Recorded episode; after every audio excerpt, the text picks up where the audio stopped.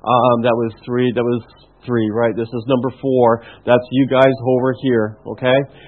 You guys in this area that we haven't done yet. You know, folks, I see all over you. The Lord says, mothers and fathers, I'm calling you out to be the mothers and fathers of the kingdom. I'm going to come and I'm going to pour into you. I'm going to shake the foundations of who you are. The Lord says, I am ripping open a new day over top of you. I'm opening up new areas of vision. I'm opening up new areas of passion. I'm opening up new areas of excitement. The Lord says, you are like butterflies in a cocoon, ready, waiting to come out of the transformation that you were walking out. The Lord says that you are going to rise up as kings and queens. You are going to start to rise out of the place where you've been held down for a long time, the place where you have been felt that you have been locked, the place that you have felt that you have been lost in.